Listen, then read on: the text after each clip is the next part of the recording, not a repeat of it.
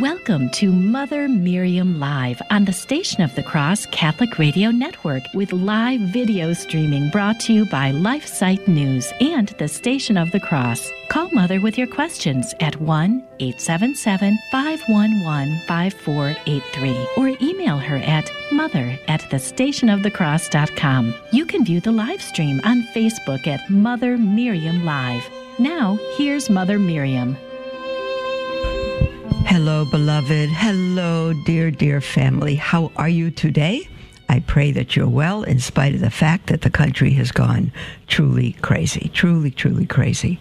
But we are not. We don't know what the future holds, someone said, but we know who holds the future. We are okay. We are okay in Him. I think if you've been following, and of course most of us have, the news about the White House and the riots and all of that. I heard a further report last night that Antifa, some of them dressed up as patriots and stirred that riot.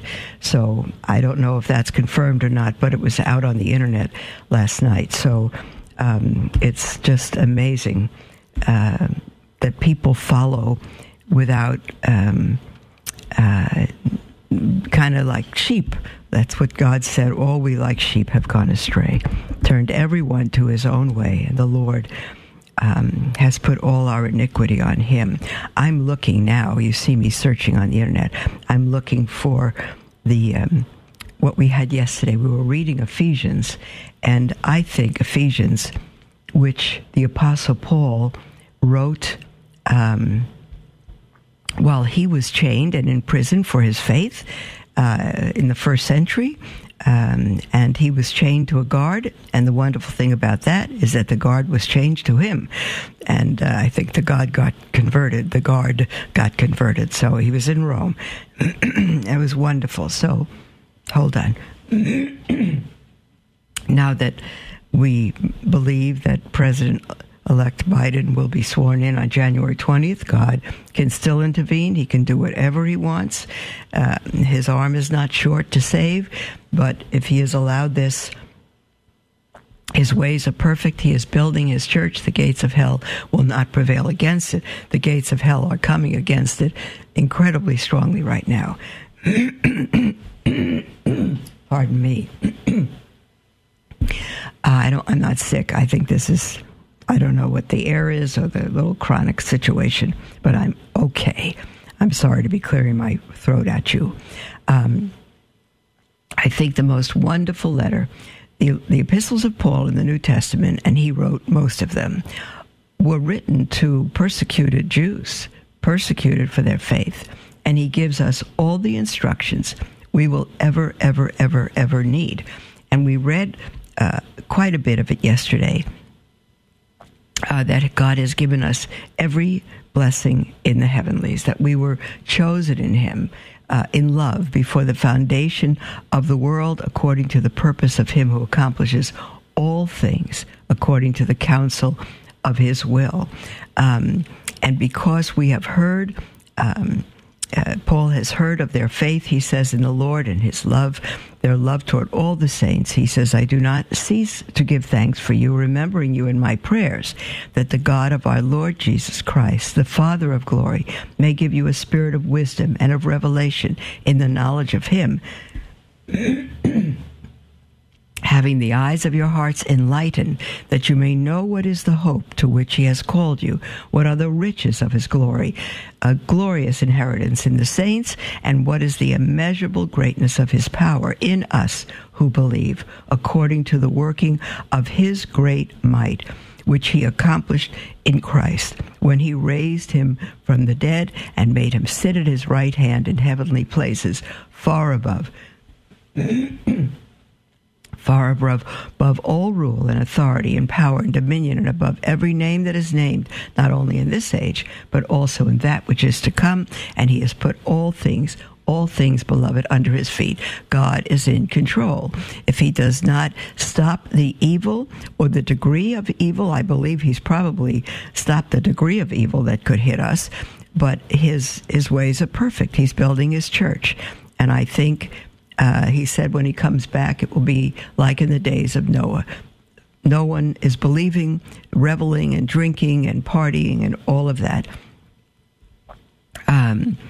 But he has called us out, not only in this age, but also in that which is to come. And he has put all things under his feet and made him, Christ, the head of all things for the church, which is his body, the fullness of him who fills all in all. And you, he says, you he made alive when you were dead through the trespasses and sins in which you once walked, following the course of this world, following the prince of the power of the air, the spirit that is now at work in the sons of disobedience. But, beloved, it's not a work in us if we walk with Christ, if we trust him. Among these we all once lived in the passions of our flesh, following the desires of body and mind, and so we were by nature children of wrath, like the rest of mankind. But God, who is rich in mercy, out of the great love with which he loved us, even when we were dead through our trespasses, made us alive together with Christ. By grace you have been saved. We ended with this passage yesterday, that in the coming ages he might show the immeasurable riches of his grace in kindness toward us in Christ Jesus. For by grace you have been saved through faith. Faith is a gift, beloved. No one could ever boast of it. And this is not your own doing. It's the gift of God. Faith is the gift of God. It continues, not because of your works, lest any man should boast. If any man can boast of being saved by his works, Apostle Paul, but he's not saved by 1 inch of them, 1 ounce of them, 1 second of them. He's saved by faith in Jesus Christ, but not without works. Faith without works are dead. Works are the fruit of faith, indeed, but they are the necessary fruit. They are the necessary fruit. For we are his workmanship, created in Christ Jesus for good works, which God prepared beforehand, that we should walk in him. It is faith that works through love, faith that works through love. And the obedience to God, the obedience of faith, Paul talks about all through the epistles. And Paul says this, therefore remember that at one time you Gentiles, this is all about Epiphany, therefore remember, and we're in the octave now, that at one time you Gentiles in the flesh called the uncircumcision by what is called the circumcision, which is made in the flesh by hands. Remember that you were at that time separated from Christ, alienated from the commonwealth of Israel, and strangers to the covenants of promise, having no hope and without God in the world. But now in Christ Jesus, you who were once afar off have been brought near in the blood of Christ. See, because Christ came through the Jews and for the Jews, but for the whole world. And I'll tell you, my background is Hebrew, it's Jewish, but I also was far off. I also was lost and dead in sin. And Paul says, for he is our peace, who has made us both one, Jew and Gentile, and has broken down the dividing wall. That's the unity. Not that our magisterium and others are speaking about unity between Jews and Muslims and Christians and Buddhists and everyone in the world. No, there's no unity apart from truth. There is no true ecumenism, is to get out the truth of what each one believes, to respect each one, to find out truly what they believe, that we can dialogue, and by the grace of God, hopefully he will bring them to the truth. But unity cannot truly exist without truth. It cannot. In our Holy Father's message for Epiphany, it showed lots of people, all kinds of religions, handing out food and doing those things. That's very nice. But there's no true unity without truth. Christ is our peace, who has made us both one, Jew and Gentile, and has broken down the dividing wall of hostility by abolishing in his flesh the law of commandments and ordinances, that he might create in himself one new man in place of the two, so making peace. What our Lord abolished in his flesh on the cross was the requirements of the Mosaic law. because they were specific for the Jewish people. And he fulfilled the law, which all the millions of Old Testament sacrifices, bulls, goats, and lambs, could never do. They were dead, and they had no power to change the heart or to save anyone. But God looked on their obedience and made it a kippur, a covering for their sins, pointing to the one who would one day come and take upon himself the sins of the entire world, past, present, and future, and die as the only propitiation, the only satisfaction, the only sacrifice for sin that God would ever accept, the Lamb of God, not the millions of lambs through the Old Covenant, which God did require of the Jewish people, but the final Lamb of God to which they all pointed, the Christ, the Messiah, Jesus, the Lamb of God, who takes away the sins of the world, and everyone, Jew and Gentile, who will put their trust in him. Oh dear. Okay, we will continue with this when we come back from the break, beloved. This is so rich. If you haven't gotten all of it, because I'm reading a little fast, just go to the book of Ephesians and read it. The second book that Paul wrote, he wrote others from prison, but the second one is Colossians. Ephesians has 6 chapters, Colossians have 4, and it's kind of a mini Ephesians also when Paul was in chains. So bless you, dear love, beloved, and we'll be right back after the break, and we'll take your calls and your emails and your texts after the second break. The toll-free number to call in, 1-877-511-5483, or email at mother@thestationofthecross.com. We'll be right back.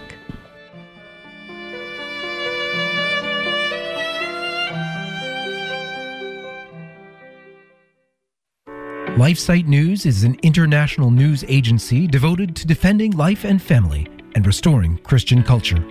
We aim to educate and activate our readers with the information they need to fight the most crucial battles of our day, in their churches, workplaces, and families. Our motto is Caritas in Veritate, love in truth. We firmly believe that promoting the truth is an act of love, however hard it is to hear. Over the last 20 years, we have built a reputation for uncompromising reporting, no matter the cost. LifeSite News is by far the most popular pro-life website on the internet, with over 40 million unique users every year and growing. Check us out at LifeSiteNews.com.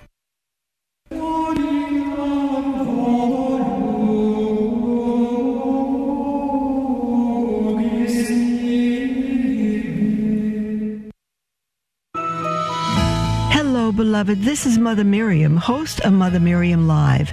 Like the Catholic Current and the many other programs that originate from the Station of the Cross, Divine Mercy in My Soul is all about the messages that Jesus revealed to Saint Faustina. It is aired every Sunday morning at 11 Eastern and Tuesday nights at 8 p.m. Or you can listen anytime to Divine Mercy in My Soul on the iCatholic Radio mobile app. The Terry and Jesse Show. Hi, this is Terry Barber from The Terry and Jesse Show. We bring you the gospel with clarity and charity. If you have any questions about the faith or what is happening in the church, be sure to tune in at 2 p.m. Eastern, 11 Pacific. You can call us during the show, 888-526-2151. On the Station of the Cross Radio Network and heard around the world on the iCatholic Radio mobile app.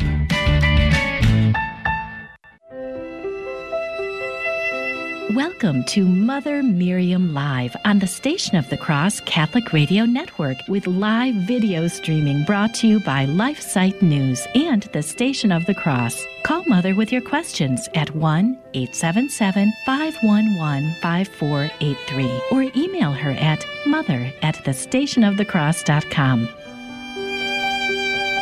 Welcome back, beloved family, to Mother Miriam Live. I'm so happy. I'm always happy to be with you. Am I always happy 24/7? No. I was utterly grieved with what has gone on these past couple of days at the Capitol and with the election. Grieved to the core. But I tell you, God is perfect in his ways. I think we... I need to say, nobody would imagine that we brought about this amount of evil, but the fact is that I think Catholics, in many ways, control the vote. And I know Catholics who voted for Biden and Obama before him and Clinton before him. How anybody can be Catholic and do that with what these men believe. I'm not talking about personalities. I'm talking about what they believe. And I think many people were against Trump because they were against his personality. And to those people, I'm just simply going to say, shame on you. Because to put millions and millions of babies' lives at risk and the whole population at risk at this point with this COVID control, because one doesn't care for someone's personality, there's nothing Christian in that. There's nothing wise. There's no common sense in that. It is, it's just awful. It's absolutely awful. But we have what we have, and I think God has given us what we ourselves have brought in. What is there else to say? I know that's the case. It's we ourselves who have not lived the faith. So many, many, many, many, many have. God has always kept through all of history. The Israelites kept turning from him over and over and over again. The reason the Messiah came to the earth through the Israelites, through the Jewish people, is not because of their faithfulness. It's because of God's faithfulness. And he's always had a faithful remnant, always, from Noah through Moses on. And so, we, beloved, if you truly are living the faith, if you truly believe in our Lord and his church, then we're the remnant. And if you live it without compromise, we are the remnant. If you live it with compromise and you pick and choose what you will do and how you will vote, and regardless of what people believe, and you accept this and you reject that of the church teachings, you are not part of the remnant. And I don't believe you're even Catholic, because it's not, as Pope Emeritus Benedict said, it's not a cafeteria religion. You believe it all or you're not Catholic. If you choose part and you say, I believe everything but that, whatever that is, makes you a Protestant, a protestant. That's what Martin Luther did. He kept some and threw out the rest. There's no survival for anyone, beloved, who is not in the church our Lord established and is in full obedience to the church's teaching. Are we in full obedience to the people that God has and the bishops and the priests? We are, as long as they are in obedience to the truth. Apostle Paul said, follow me as I follow Christ. When anyone departs from Christ, then I no longer follow them, or I don't follow them in that measure. To the measure that they don't obey the church, they are free to disobey just as we are. And in that measure, we don't follow them. And so the Apostle Paul would not compromise his faith, no matter what. Peter said also, you tell me whether I should obey God or men. And that's a rhetorical question. Of course, I'm going to obey God rather than men. He was thrown in prison. Paul was thrown in prison. The disciples were killed, beheaded, crucified, all of that, except for the Apostle John, who died in exile on the Isle of Patmos. All of them gave their lives for the faith. All of them, beloved. You may say, well, I'm not looking to be a martyr for the faith. Well, if you don't live as a martyr, you might die as a coward. I'm just going to tell you that. The only faith, to me, worth living for is that faith worth dying for. And if you say, Mother, I don't have your courage, I don't know what courage I have. I'm not looking to die. If someone came in here with a gun or a knife or arrested me and held me down to give me the COVID vaccine, would I be frightened? I sure would be. But would I deny Christ? I would not. I would put myself in his hands and and trust him. Excuse me. That's what I think I would do. But the scriptures also say, beware when you think you stand, lest you fall. We cannot be proud about what we would do when we're not faced with it. But I do believe that if something like that happened, I think I'd be quite frightened. I don't know. But I believe that God will always give us the grace at the time, not before, but at the time to endure whatever trial he'll bring on to us, always. So there is no excuse for abandoning him, beloved. You could be of weak faith, but if you have faith, God has given it to you. It is a gift. And don't falter. Don't fail. We are not looking to die as martyrs, but we may have to live as them. It's the martyrdom of love. It's the martyrdom of self-sacrifice. And if we deny Christ, the scriptures say he will deny us. We must not, beloved. And I'll continue where I left off in the book of Ephesians. For he is our peace. God is our peace. Christ is our peace, who has made us both one, Jew and Gentile, not Jew and Christian and Muslim and everybody else. No. There's two people in the world. The Jewish people, whom God separated to make for himself a nation through whom the Messiah would come, not because they're special, they didn't even exist. God did that. He could have done it to any other people or called them anything. They didn't even exist. He got Abraham, who was then Abram, out of Ur of the Chaldees. His parents were idol worshippers. But God looked and saw Abram's heart and called him apart and said, I want you to leave your parents, leave your home, leave everything. And through you, I'm going to form a people. And through your seed, Abram, all the nations will be saved. And Paul writes to the Galatians in the New Testament that seed is singular, Christ. So through Abraham, God made a nation for himself through whom the Messiah would come. And they were a stubborn, stiff-necked people. And no matter what God did for them, over and over, over again, they continued to turn from him. But he continued to have a remnant. And it was on that remnant, the prophets, the apostles, on the remnant, that God established his church, on Peter and the apostles. And at the Last Supper, instituted the Eucharist, instituted the priesthood, which was from the Old Testament priesthood to the New, to offer not millions of sacrifice, but the one sacrifice that God himself gave, the Lamb of God who takes away the sin of the world. And there's no other name, the scripture said, under heaven by which we must, M-U-S-T, not can, must be saved. There's no other way to God the Father but through the Son. No other way. There's no other God. He is our peace, who has made us both one, Jew and Gentile, and has broken down the dividing wall of hostility by abolishing in his flesh the law of commandments and ordinances, that he might create in himself one new man in place of the two, so making peace, and might reconcile us both to God in one body through the cross, thereby bringing the hostility to an end. And I started to mention yesterday that by fulfilling, our Lord said in Matthew chapter 5, I did not come to abolish the law, but to fulfill it. The way that the Mosaic law was concluded is not by doing away with it, but by Christ fulfilling it. And that law was provisional. It was conditional based on the obedience of Israel. They disobeyed, but Christ is faithful to his promises, and he fulfilled it.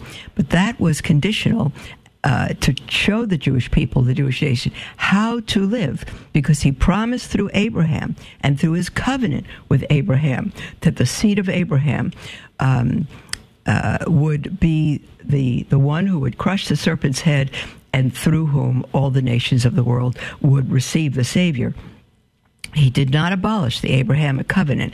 The Mosaic covenant was provisional along the way. This is how you live, right? A child is born from its parents.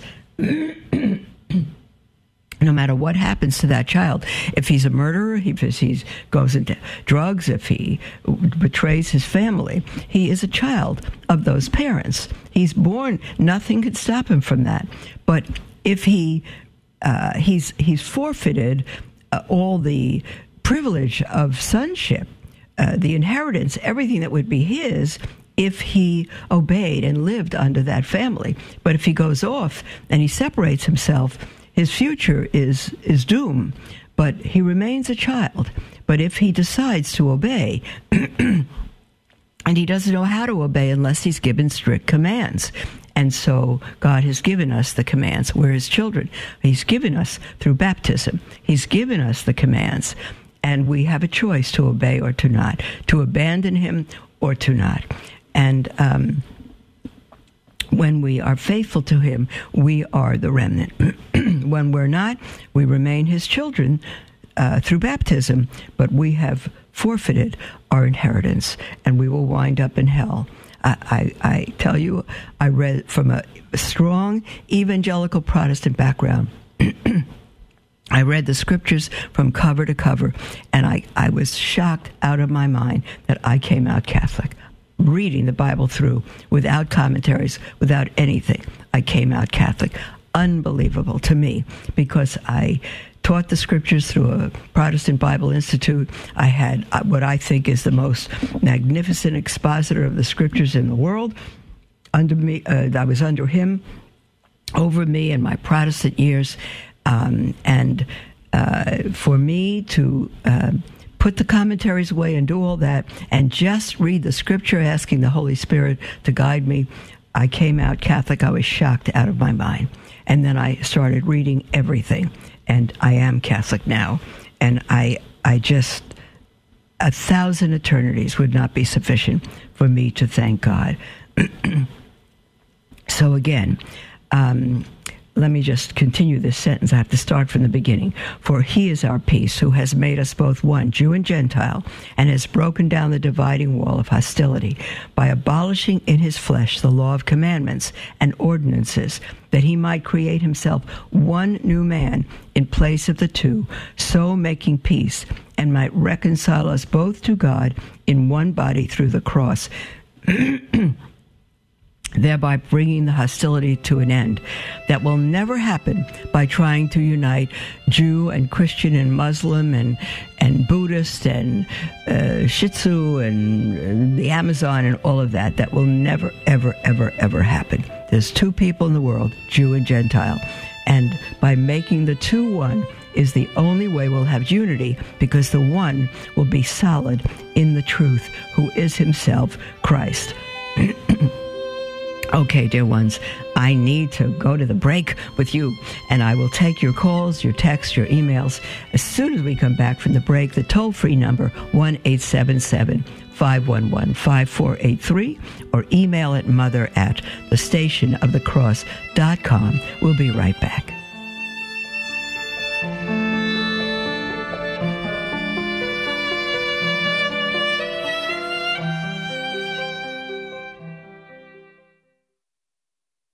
We stand at a crossroads in history. We can stand up for life, family, and a Christian culture, or we can stand idly by while the fabric of society becomes fundamentally anti-life, anti-family, and anti-Christian, slowly leading to its own demise. LifeSite News is the leading defender of life, family, and Christian culture. Through our news reporting, we seek to educate readers with information and zeal that they need to fight the most crucial battles of our day. And we need your help to continue that mission. You can support LifeSite News by following our social media pages on Facebook, Twitter, and Instagram. Another way to support LifeSite is to prayerfully consider becoming a Sustain Life monthly donor to help us continue to save lives in the culture. To donate, visit give.lifesitenews.com/sustainlife. Our staff of over 40 and millions of future generations thank you for helping to save the culture. Praise be to Jesus. Hi, this is Joe McClain, host of the Catholic Drive Time Morning Show, joining you on the Station of the Cross Catholic Radio Network each weekday morning at 7 a.m. We'll keep you informed and inspired with insightful guests and breaking news stories of the day. That's the Catholic Drive Time, weekday morning, 7 a.m. on the Station of the Cross and the iCatholic radio app. We'll see you then. May God love you. As a nonprofit lay organization financially independent from your diocese, our apostolate is listener supported. The Station of the Cross thanks our supporters who have enabled us to broadcast Catholic programs for more than 20 years. Through your generosity, we're able to inspire countless listeners with the gospel message and help lead them to a parish to be spiritually nourished by the sacraments. Thank you for your continued continued support, and may God bless you and your family. Welcome to Mother Miriam Live on the Station of the Cross Catholic Radio Network, with live video streaming brought to you by LifeSite News and the Station of the Cross. Call Mother with your questions at 1-877-511-5483 or email her at mother@thestationofthecross.com. Welcome back, beloved, to Mother Miriam Live. I'm so happy to be with you. Isn't this poinsettia behind me gorgeous? It's still alive. A couple of leaves are dying, but I love it. I love it. I love Christmas. I love being a Hebrew Catholic, a Jewish Catholic, the fulfillment of Judaism. The most Jewish a Jew could be is to believe in the Jewish Messiah who came 2,000 years ago, who died for our sins, rose from the dead to give life to all who will come to him. So if you say, I'm Jewish, it's not for me, you are wrong. You're not Jewish enough until you believe in the Messiah. And if you don't think that the Christ, Jesus, is the Messiah, go read the New Testament. Testament and covenant are the same word. He promised through Jeremiah and Ezekiel that he would make a new covenant in his blood, and he did that, beloved. He came first as a dying lamb to save us from our sin. He'll come again as a reigning king to set up his kingdom, and at that time it's going to be a little late because he's going to come the second time as our judge. So the New Testament was written, every bit of it, by Jews, except one. I shouldn't say every bit of it. Luke is the only gospel and the only book in the New Testament, New Covenant, that was not written by someone who was Jewish, but he was the Jewish Paul's companion and a doctor, so that's not so bad. So many Jewish people have come to our Lord Jesus Christ just by reading the Gospel of Matthew, which Matthew wrote to his Jewish people and shows the genealogy from Abraham on to Christ. It's wonderful. Okay, beloved, we're going to take your calls now. This half hour, the lines are wide open. You're welcome to call in with anything on your heart.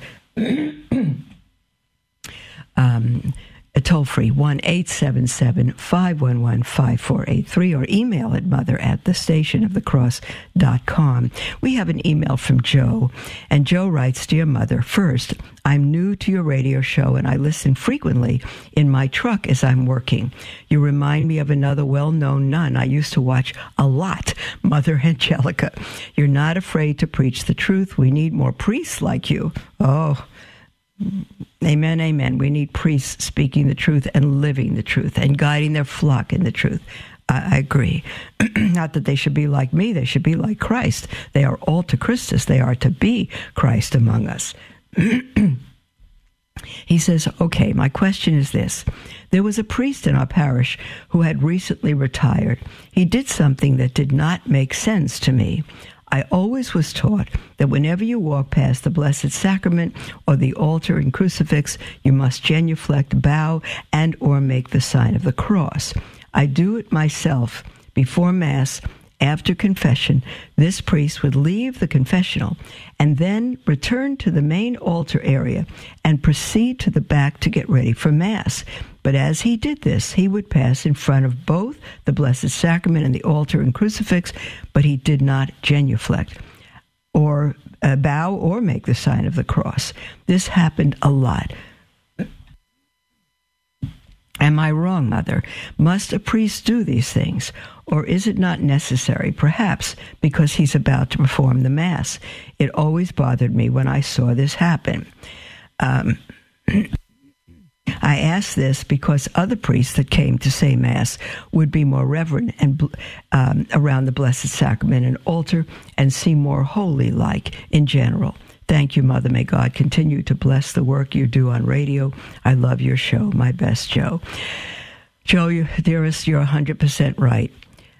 When I see a priest walk back and forth before the altar, before the Blessed Sacrament, we genuflect before the tabernacle. we bow before the altar and make the sign of the cross before the crucifix. When I see a priest walk back and forth in front of the tabernacle and not genuflect, I wonder if he has kept his faith. I wonder if he even still believes or has just taken everything so for granted he forgot who Christ is. I wonder about that. Because if Christ were standing there, not in the form of a round wafer, but in the form of a man, God is not a man and he's not a wafer, but he became a man for us. And in a further act of condescension became our food. But if he was standing there in the form of a man, as he became through the Virgin Mary, we wouldn't just pass him and completely ignore him. We would bow or prostrate ourselves. So when I see priests do that, and I see it a lot, I just assume that their faith has grown cold, because the very least a priest is to do is to lead the sheep to the shepherd. And by his lack of example of any faith or holiness, he is destroying the sheep. He's destroying the sheep. And it is, he's misleading them. He's not at all demonstrating that God is truly there and the reverence we must have for him. So, Joe, you're right on. You're absolutely right on. It grieves me as well. It grieves me when servers will just walk by the tabernacle behind the altar and pay no attention to Christ. Or maybe make a slight bow of the head instead of genuflecting. They're young, strong boys. Why aren't they genuflecting? So it's a lack of training, it's a lack of teaching, it's a lack of reverence, and ultimately a lack of faith. We have an email from someone who writes in anonymously and says, "Good morning, Mother. I hope you are well. I am. I keep clearing my throat. I don't know why. They said Tulsa was the allergy capital of the world, but now I'm in Beloit, Kansas." I keep saying that with the joy of a child. We are happy here, beloved. We are truly, truly, truly happy. And we love the house we're in. It's going to be a temporary measure, and I will let you know, for the first time, we're looking for sizable land to build a little monastery on.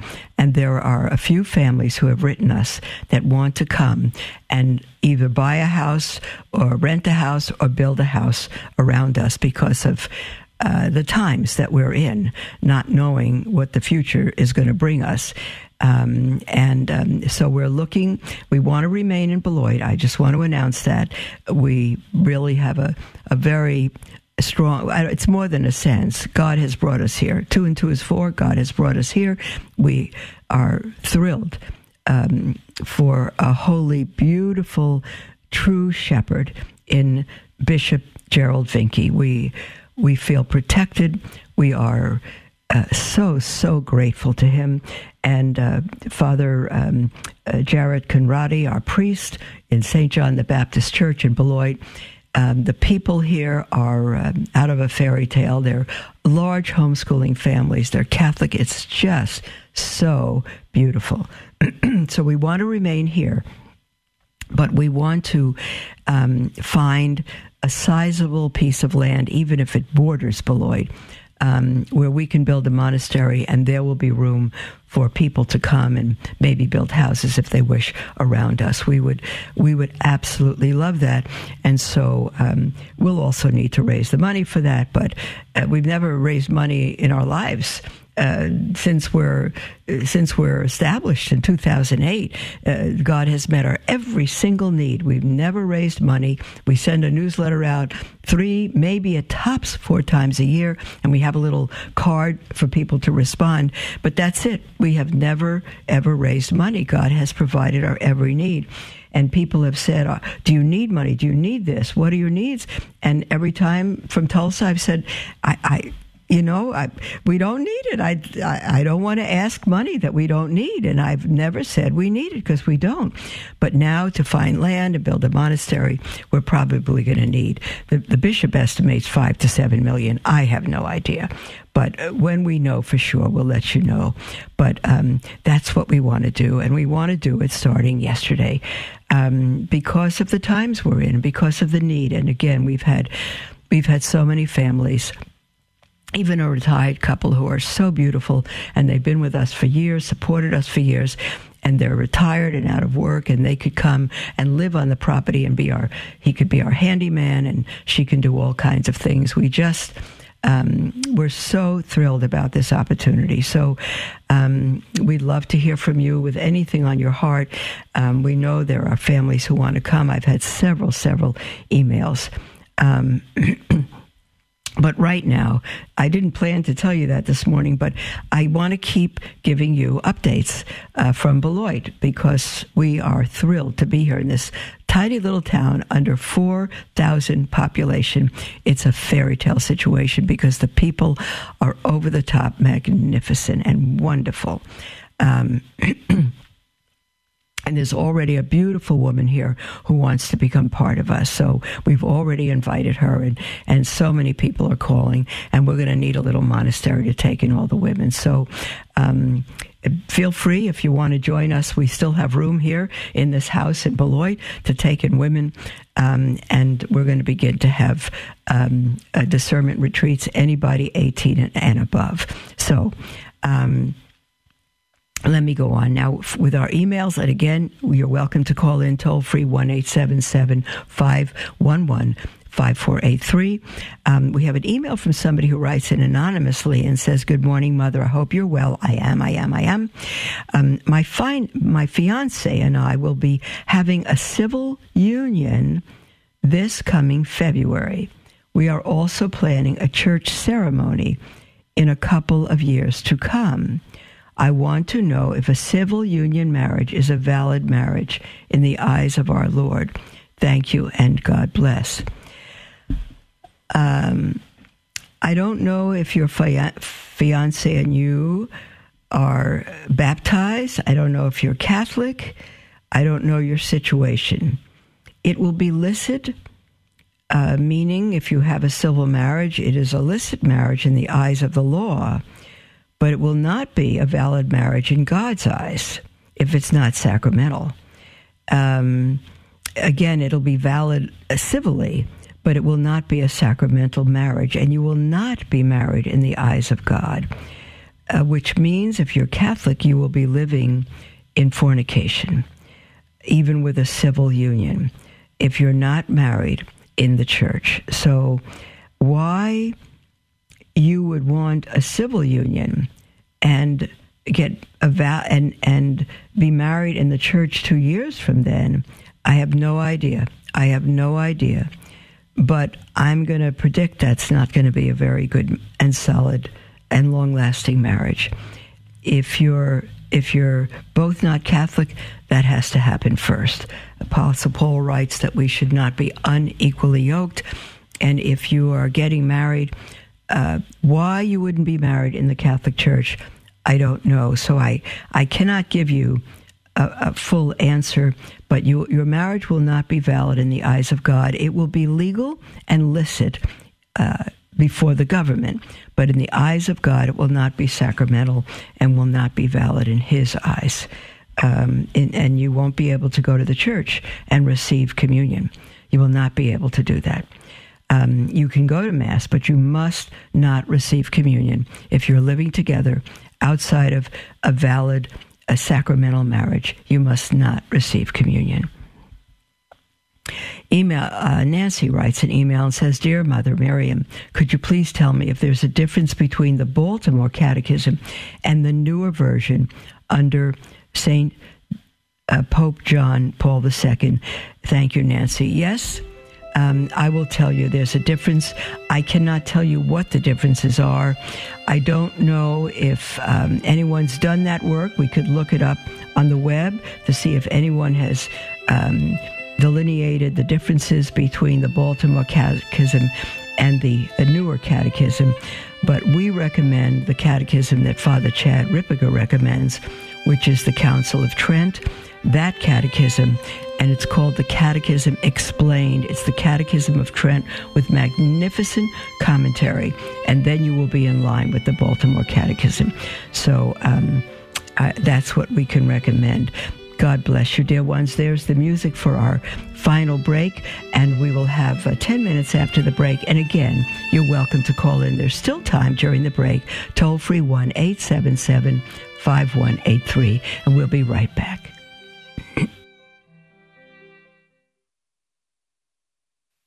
The future of the family is grim. As Our Lady of Fatima said, the final battle will be for the family.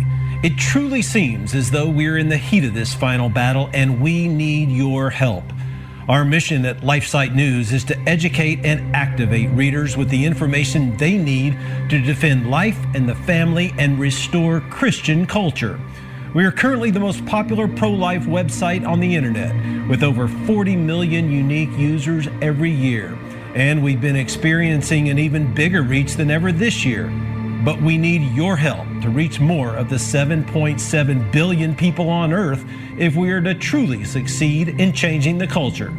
Please consider donating to help our mission of promoting the culture of life and fearless defenders of the faith like Mother Miriam. Visit give.lifesite.news.com to give today. Thank you for your support. Merciful God, our Father, hear our fervent prayer for all who suffer from the coronavirus. May those who are infected receive the proper treatment and the comfort of your healing presence. May caregivers, families, neighbors, and church communities be shielded from the spread of this virus. Preserve our bodies from contagious disease and our souls from all sin. Protect and guide those who strive to find a cure, that their work may conquer the virus and restore our communities to wholeness and health. Help us to rise above fear and to live in your peace. We ask all this through the intercession of Our Lady of Fatima and in the name of your Son, Jesus, the divine physician, and the Holy Spirit, who live and reign now and forever. Amen.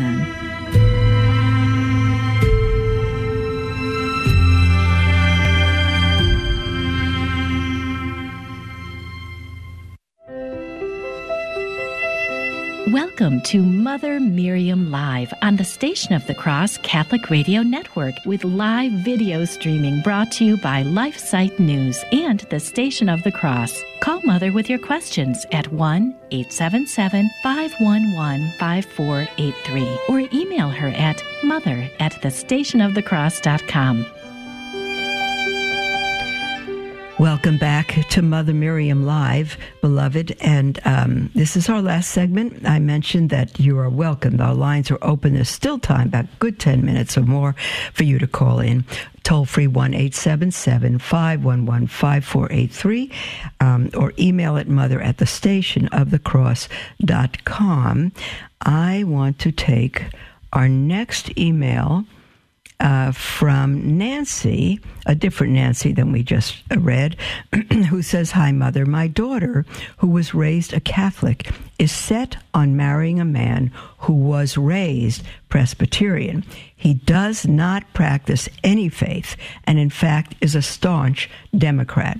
He believes firmly in abortion and has bought into the entire left-wing propaganda.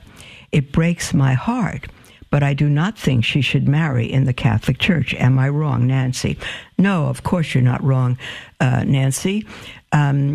If your daughter, who was raised Catholic, is set on marrying a man who was raised Presbyterian, but not only does not practice his faith, but believes in abortion and has brought into the entire left-wing propaganda, then your daughter, I would guess, is not Catholic. She's Catholic, raised Catholic, baptized, maybe had the sacraments, but she has turned her back on God and the Catholic Church.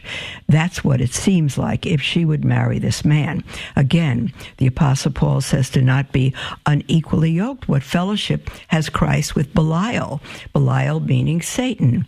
And everything that the left wing believe is not of God. It is of Satan. And so how could she marry him altogether? She may have been raised Catholic, but there's no way she's Catholic now or practicing her faith. You are right that she should not marry in the Catholic Church, and woe be to the priest who would marry them in the Catholic Church, because she would have to be practicing her faith. And he who believes in nothing and believes in abortion would have to agree, even though he's not Catholic, he would have to agree, he's probably baptized if he's Presbyterian, but he'd have to agree to never aborting the pregnancy of his wife. He'd have to agree to raise those children Catholic and to live as a Catholic, to let her raise them as a Catholic. I doubt he would agree to that, and if he, I doubt, no matter what he says to marry her, that it would be complete chaos and mockery in that household. If she claims to be a Catholic, she will be in mortal sin marrying him because it will be a lie, and so absolutely they should not marry again. Woe be to the priest who understands their situation and who marries them in the Catholic Church. Woe be to the priest who does not understand their situation and marries them in the Catholic Church. No priest should marry anyone unless he knows their lives and their commitment. No one. We have an email from Kevin who says, Dear Mother, having read and studied sacred scripture for many years, understanding the meaning of the mark of the beast has me confused.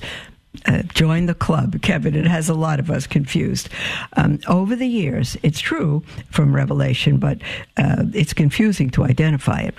Over the years, he says, I have heard many commentators exclaim that the mark of the beast is this or that. At the present time, the exclamation is that mark of the beast is the COVID vaccine. I think I've even referred to it as the mark of the beast, not knowing it, but something that every person is required to do or take at perhaps the cost of their freedom or lives. Kevin continues, study of sacred scripture appears to reveal that God does not ever fool anyone, that's correct, and always presents people with a clear choice of A, with me, capital M, or B, against me, with or against God. I believe that's true, Kevin.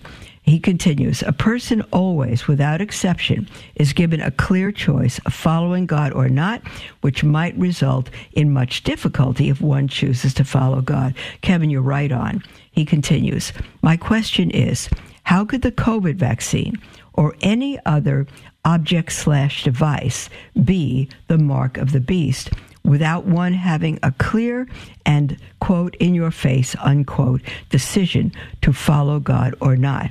It appears to me that the mark of the beast will require one to make the conscious decision to receive it after having weighed the option of following or not following God's way. Your thoughts, regards, Kevin. Kevin, I agree with you. I think your reasoning is right on.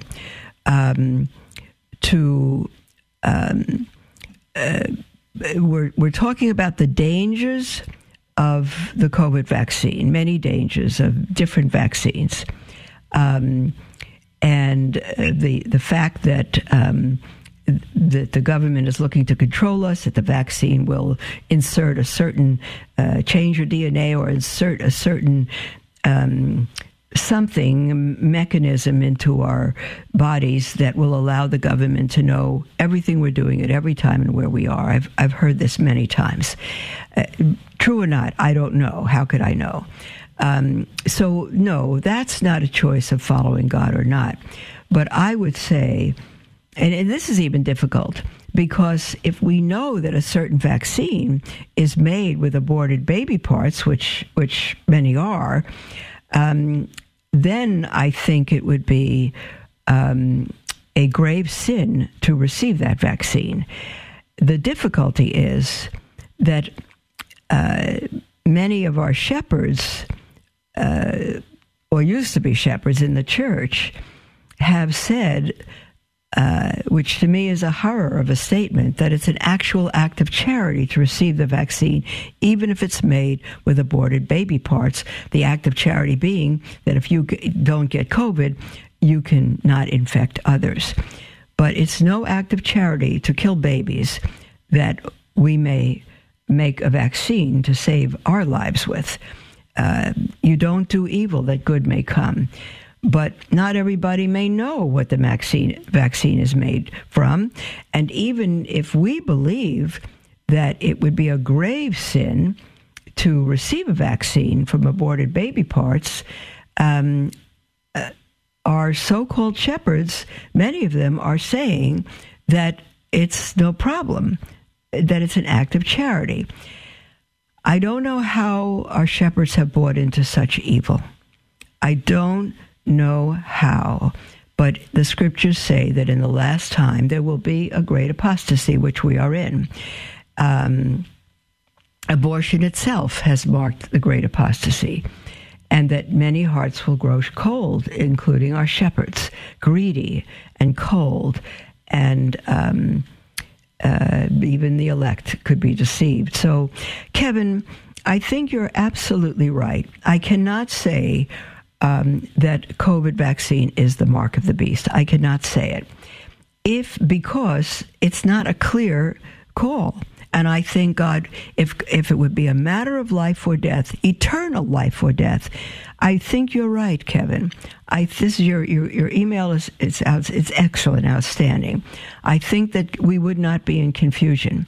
I think it would be a clear choice for God or against him, just like the soldiers who went into the underground church and said, "Unless you deny Christ, you will be killed." And then everybody left to save their lives. And the one soldier with the rifle left, sat down, put his rifle down and said, "I want to know what it is to be a true Christian," because those are the only ones, a little handful, that didn't escape death. And so I believe you're right, Kevin. And I bless you for your email. And I say to everyone, if it's a clear choice of abandoning God or not, God will let us know that. He will let us know that. I still say we should not take the vaccine, even for the sake of our health and our own lives. But at the moment, I don't think it would be abandoning God. God bless all of you. We'll speak with you tomorrow.